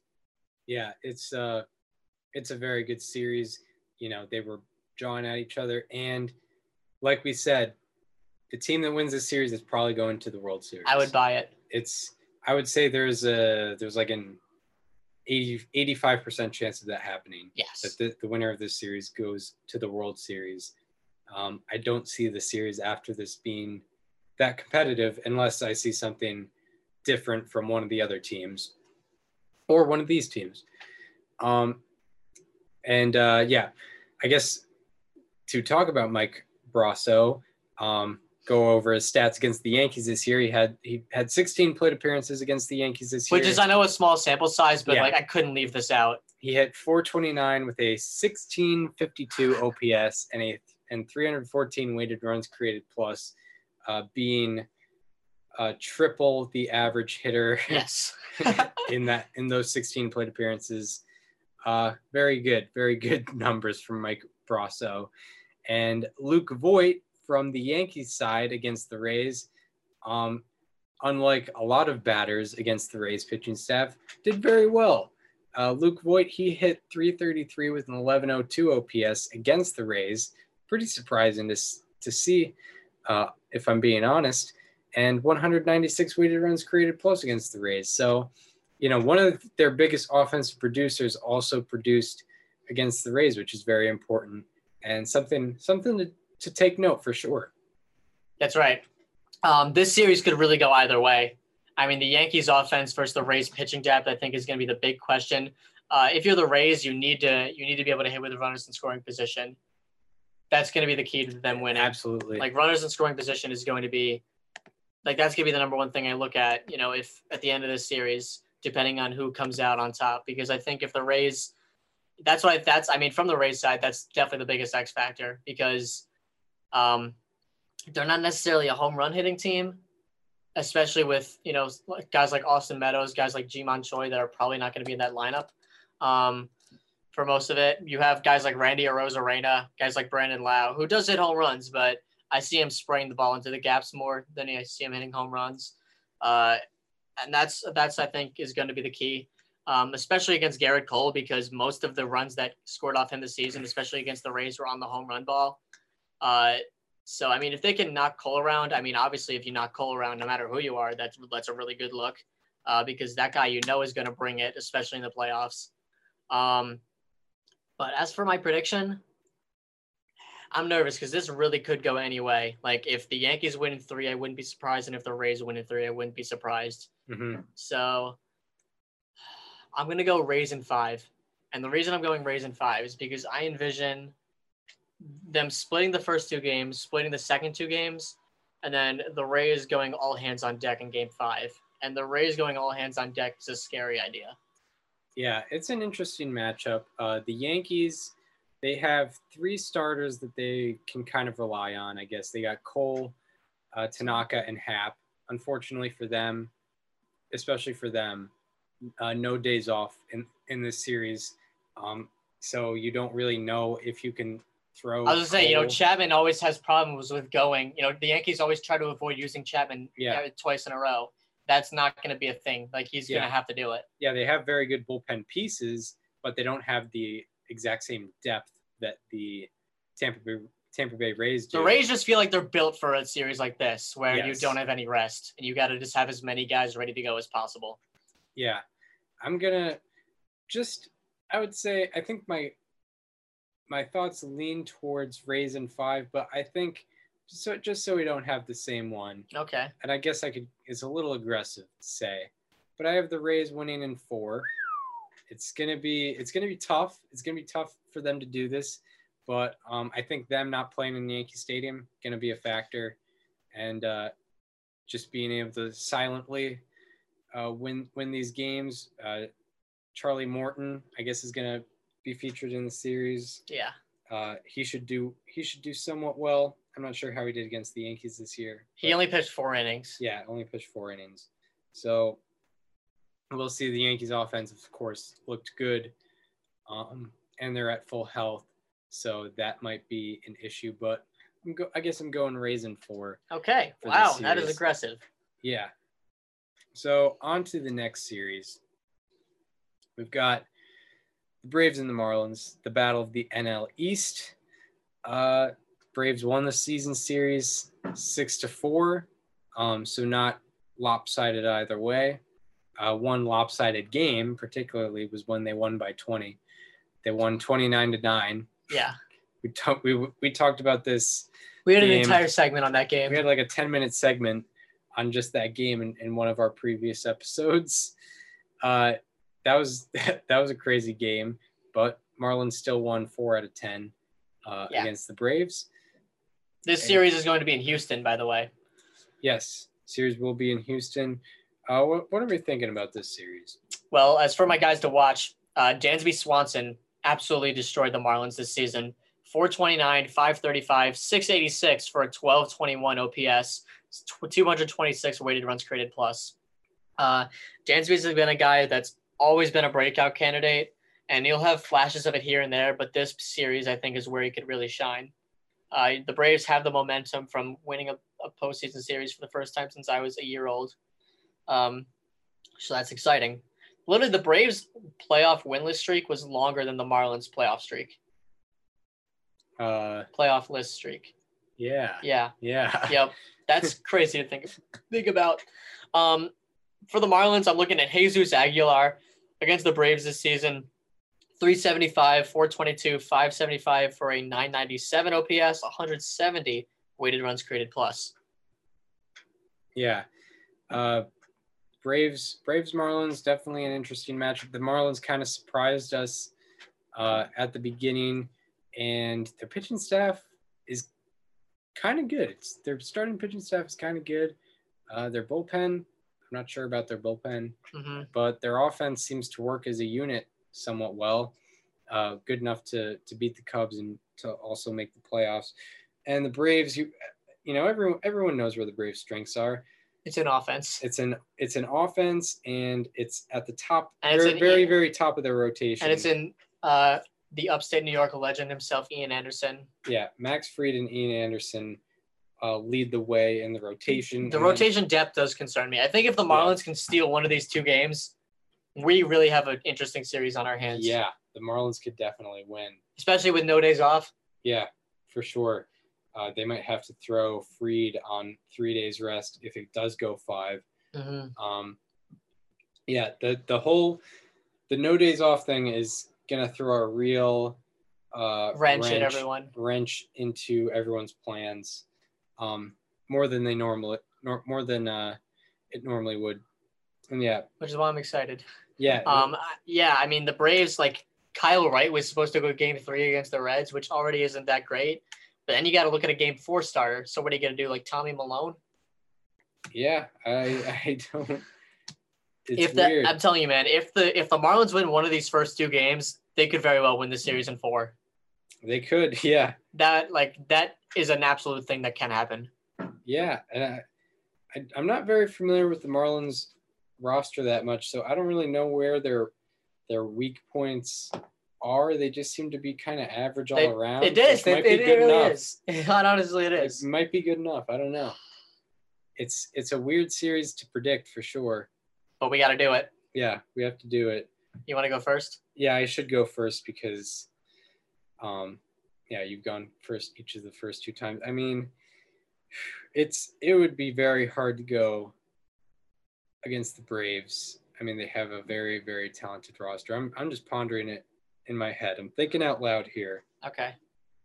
Dude, take your time. Uh, I mean, They what got- what is the Mar? What is They got Brian Anderson. They got Jesus Aguilar. What's the they got- Marlins starting? Is Starlin Marte is Starlin Marte going to be coming back?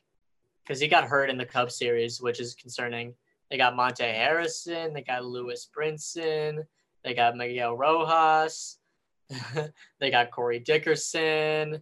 They I mean- got Magneuris Sierra. I mean, they beat the Cubs. They got Jon Berti. games. They got they got interesting assets.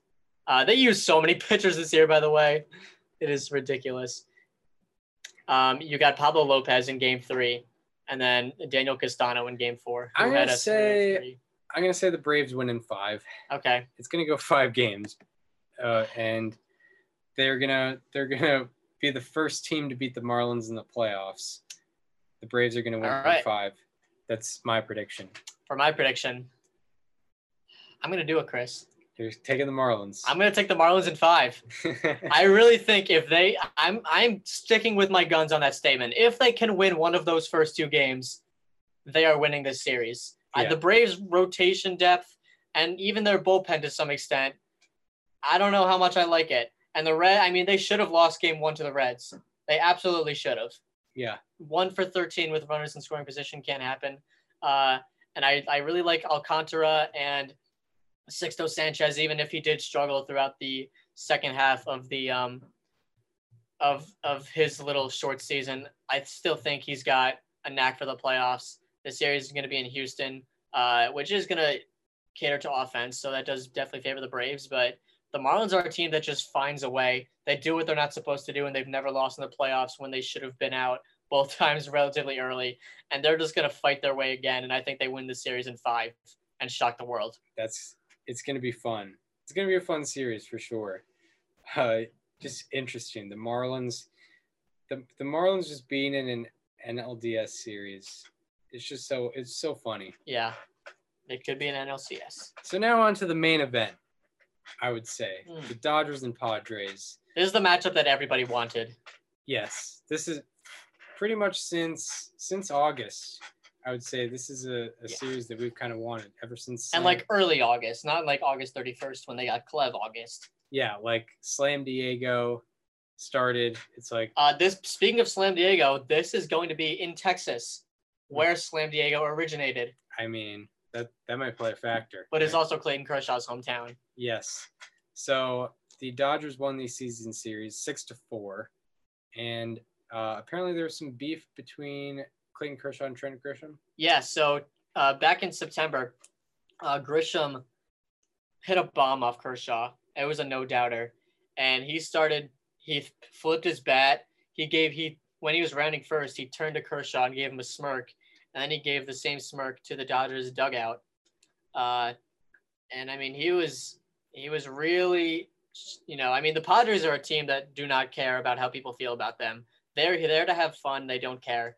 Uh, and that was the beef between Grisham and Kershaw. And Dave Roberts came out after the game and said, you know, I don't think it's okay for you to bat flip off an established pitcher like Clayton Kershaw. uh, and you know what? The Padres don't care. They really do not care who they homer off for. They're going to have fun. They're going to laugh in your face no matter who you are. And that is the team that we're dealing with here. Yeah, it's a, it's a, it's a truly a battle of of old versus new, at least in terms of legacy, because the the Dodgers do have like some young guys, but it's truly a kind of a maybe a David versus Goliath. Although the Padres aren't seen as like a weak team, they're just young. They're new and upcoming. Yeah, This imagine a- a Marlins Padres NLCS. It's it's it's insane to think about. that could happen. Um, as for my guys to watch, my guy on the Dodgers is Mookie Betts against the Padres this se- season. He absolutely destroyed them. Uh, he slugged 429, 467, 786 for a 1252 OPS, 236 weighted runs created plus. And for the Padres, I'm looking at Wil Myers. He hit two home runs in Game Two on on Thursday, and against the Dodgers, he slashed 364, 417, 727 for an 1144 OPS and 203 weighted runs created plus. Yeah, it's gonna be gonna be a hell of a series. Um, I guess anything anything more to say before the predictions? This is this is going to be a fun series. It's going is yeah for sure going to be fun. I hope it goes five. Um, the Dodgers, I mean, they obviously have that. You know, they have the pitching. You know, you have Buehler who tentatively might go four or five innings, Mhm. which worries me. Uh, but Padres, I'm not huge on their starting pitching depth either. But they might have Clevinger coming back. That is a rumor at this point. It could happen. It's not guaranteed. Even if it does, it probably won't happen until like Game Three. Uh, but honestly, I think the Padres might be more deep, especially with their performance in Game Yeah. Three. They used nine pitchers to shut out the Cardinals using an opener, uh, and credit to them because they've always had a very good bullpen, even last year when they were in last place. Yeah. What I will say is if, and I'm not saying they will win, but if the Padres end up winning, I think it will be a point of Jayce Tingler out managing. Yes. Dave well, we all know that. Yeah, We all know that. we we predict we kind of predicted this. I think Jayce Tingler, um, J- Jayce Tingler, like showed you know, the managing skills are are shown in the playoffs. Jayce Tingler so far is acing the the, the playoff test. Yes. Uh, Dave Roberts historically not uh, acing the playoff test. This is this is probably the hardest one for me to predict. Yeah. Um, it's it's weird, you know. The manager, it it plays a factor for sure. Um, I want to go Padres, but I'm the Dodgers. It's hard to ignore the Dodgers, man. I'm, ahead. I'm just sticking with my pre-regular season take. I'm I'm saying the Dodgers are going to the World Series, and I think the Dodgers are going to win in five. And it's going to be weird to see Dave Roberts win a Game Five of the NLDS, because Game Five of the NLDS in 2016 was Mattingly still around, or Yes. No, no. Roberts took over in 16. okay, so you know he's done it before. Yeah. So I guess I guess the Dodgers are gonna go to five with the Padres, and I'm taking the Dodgers in five. Uh, it'll be another five game series in the uh, National League. What do you? I see you're you're pondering for sure, because you. I did. I also everyone, had I had to raise Dodgers at the beginning of the season. everyone kind of wants the Padres. Everyone wants like there's. I mean, if, if you're a baseball fan, we're obviously you know unbiased journalists, so we don't have rooting interests at all. no But way. if you're a baseball fan, no matter who you are, unless maybe you're a Rangers fan and you're triggered, you should be rooting for the Padres because even if you're an in division rival of the Padres, you probably hate the Dodgers more. yeah, You probably hate the Dodgers more. There is no reason to root for the Dodgers unless you are a Dodgers fan or a Boomer Rangers fan. Yeah. Um, I would agree. I'm gonna agree with you and say Dodgers in five. Yeah. I'm uh but I really I really would love to see a Marlins Padres NLCS. Me I think that would be phenomenal. Yeah. Yeah, this uh another another matchup where it's not as much of a, a guarantee, but the winner eh, actually I wouldn't I wouldn't say that. I was I was gonna say that the winner, The winner goes to the World Series. I, I, wouldn't say, say, I wouldn't say it's. You got they, they may a- have to face the Marlins. yeah. Like if the Marlins beat the Braves, they can beat anybody. and I'm thinking like Padres versus Braves, it's kind of a pick 'em Right. and like even Dodgers, Braves. You know, the one thing that I think we learned a lot of throughout the the first round of the playoffs is that records could be very deceiving when you only play one third of the league. In yeah, because I mean, the Central going 0 and 7 Yeah, obviously we- speaks we to have- something that we did not know before. we have to talk about the Central. They went 0 and 7. yeah, and um, I think it it's important for like awards, and I think that they've already voted on awards, yeah, but it's because the AL Cy Young will definitely be coming out of the Central, uh, and you know Shane Bur- Bieber Bieber. st- uh, statistically definitely deserves that AL Cy Young. Yeah. The AL MVP will probably be coming out of the Central, whether it be from the Indians or the White Sox, Mhm. and uh, the NL Cy Young is probably probably gonna be- going to come out of the Central. It's yeah, it's between like what Bauer and Darvish. yeah, to throw someone else in there, maybe Degrom. maybe Degrom, but I think Bauer probably wins it, um, just because of you know ERA. In that, and you know, it it makes you think about this year and the validity of the awards because you only faced one third of the league. And that obviously showed in the playoffs. yeah. Um, you know, like if you you know the Indians, you know the, the Twins may have been like an 86 win team in a in a 162 game setting Yeah. and still won the division. yeah, who knows? I mean, it's weird. I, I don't know how to feel. I don't know how to feel about the uh, Central. When's the last? I know the Cubs won in 16, but when's the last time an AL Central team won The Royals. Series? Oh yeah, the Royals did yeah. it. Royals did it in 2015. hmm So I guess that's that ruins the point. Uh, what was it before that though? um, AL Central, The White Sox in 05. White Sox in 05. So Yeah. it had been a while. Yeah, The Royals, they've won the AL Central has won two World Series titles since the turn of the century. Yeah. Yeah. And, you know, just historically not great. The Twins are cursed. Yeah, I Yeah, don't know, I don't I know don't know what their deal is. I don't know what to say about that that central bubble, but, But I mean, anyway, like they did not have it. I guess the only team that is not coming off a central opponent is the Rays. Maybe that maybe that speaks to them being a, a better team, quote unquote. Yeah. But they did face an eight seed, so I guess. correct. So I mean, I think Everyone's kind of on the th- there could level. very well be teams that just play completely differently in this round because they're not facing a central team. Yeah, very possibly. And not only not only did they go 0 7, but they only won two games combined. Um, yeah, true.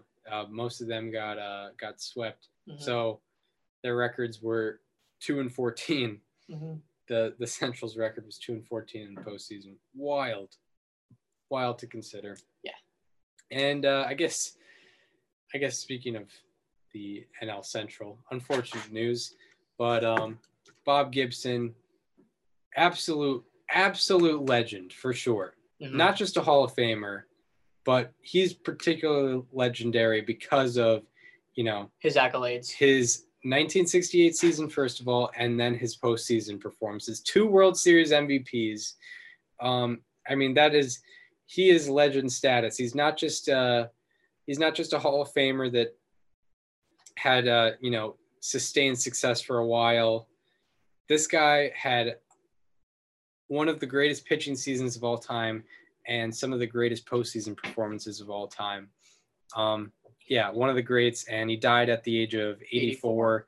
Um, after a battle three- with cancer. three Hall of Famers uh, to pass away in the past month. Four in this year. Four first ballot Hall of Famers in the last year. Because Al Kaline as well. Correct. Yes. Yeah. Uh, in the last like Seven months. seven months or so, because I remember we That was in addressed. April, March. Yeah, we That was addressed the that, very first uh, history, history show show that we that we did. yeah. Um, if there's one thing you need to know about Bob Gibson, it's that they literally lower the mound because of him. Exactly.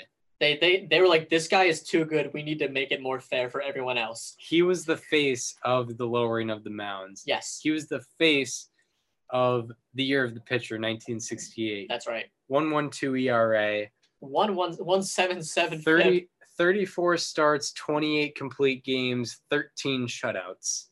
it was crazy. asinine. And then I mean that doesn't Lo- even get it as World lowest, Series. I think lowest ERA in a qualified season in the live ball era Has to be. must be. Uh, that's in 304 innings pitched, Yeah, 300. 268 strikeouts. and that doesn't even get into his World Series numbers. Nine starts, 81 innings pitched, eight complete games, one of which he went 10 innings, a 189 ERA, a 7 and 2 record. 10.2 strikeouts per nine in the With one point- with 1.9 walks per nine. That's in the 60s. Yeah, that's before strikeouts were even allowed. Yeah. He was breaking the rules. Yeah. If you got more than a strikeout per inning, you, they that's why Sandy Koufax retired so early. He it, it wasn't because of his arm. He was just banned from baseball. Um, yeah. Um, I forget who had the stat, so I feel bad studying it, but um, I saw it on Twitter. Uh, in 1968, Bob Gibson lowered the uh, league ERA from 309 to 299, 303 to 299 on his own. Yeah, it, wild to think about when there were like probably 10,000 innings that were pitched in a single season. I, I don't know. Uh, one, I guess, how about that? I'm not going to have the button ready because it doesn't seem right Yeah. to do that. But um, he's the only pitcher to have to register 3,000 plus innings pitched, seven plus strikeouts per nine, and an ERA below three. Um, so that's where he stands. 89.2 career baseball reference war. And he did that in 17 years. It's not like he had a, a, a career of, you know, more than 20 years. Uh, 291 career ERA, 127 career ERA plus, uh, 289 career FIP. He was uh he was he was unreal, and um, I guess it stinks to to see another Hall of Famer go like that. Yeah. Um, but you know We tip our hats to Bob Gibson. we do, and you know when a guy And he was such a competitor, too. I guess when a guy dies like this, there is a silver lining because everyone gets to appreciate him for one last time Mhm. and realize, you know, what he meant to the game of baseball. Which And as a person, too. Yeah, which yeah, as a person too, and you know, he meant a lot uh, to the game of baseball for sure. Yeah, I mean, he changed the game all by himself. He won. He was a two-time World Series champion, a two-time World Series MVP, a regular season MVP, a two-time Cy Young Award winner, a nine-time All-Star, a nine-time Gold Glove winner, and of course an ERA title in 1968. Yeah, and uh, yeah, two ti 250 career wins. yeah, 250 career wins um, in just 17 years, uh, a 591 career uh, win loss percentage, 591 winning percentage uh, of out of his decisions. Um, 3,000 3,000 strikeouts in a time where strikeouts were not uh, very big. No, And yeah, Bob Gibson, uh, shout out, shout out to Bob Gibson, unbelievable pitcher. And uh, I guess that's where the episode comes to a halt. We hope you enjoyed uh, the uh, the wild card series recap. wild card series recap and the LDS Preview. preview. if you want to follow us on social media, follow me at Chris underscore Gianta on Twitter. Follow Daniel uh, on Twitter and Instagram at Daniel underscore Curran. And also follow the show Instagram at STBNL podcast, where we recently posted about uh, we've done we've been doing this for over a year now. Wow, Pretty crazy. Who would have thought? not me. not not me. One year of the show to be named later. I still don't know if we if we ever went over the air in that first episode. I don't either. I don't really know. Who yeah, knows? the, the best is the show where we where you actually played music for the first 10 minutes. yeah, I, I had no idea what to do with the controls. We still don't. We yeah, we still don't, and I don't know if we'll ever get back in that radio stations. They say they're planning to, but And even then, like I, I like being a podcast. I like not having time constraints. We would have we would have definitely gone over it today. Yeah, this was about an hour and a half uh, today.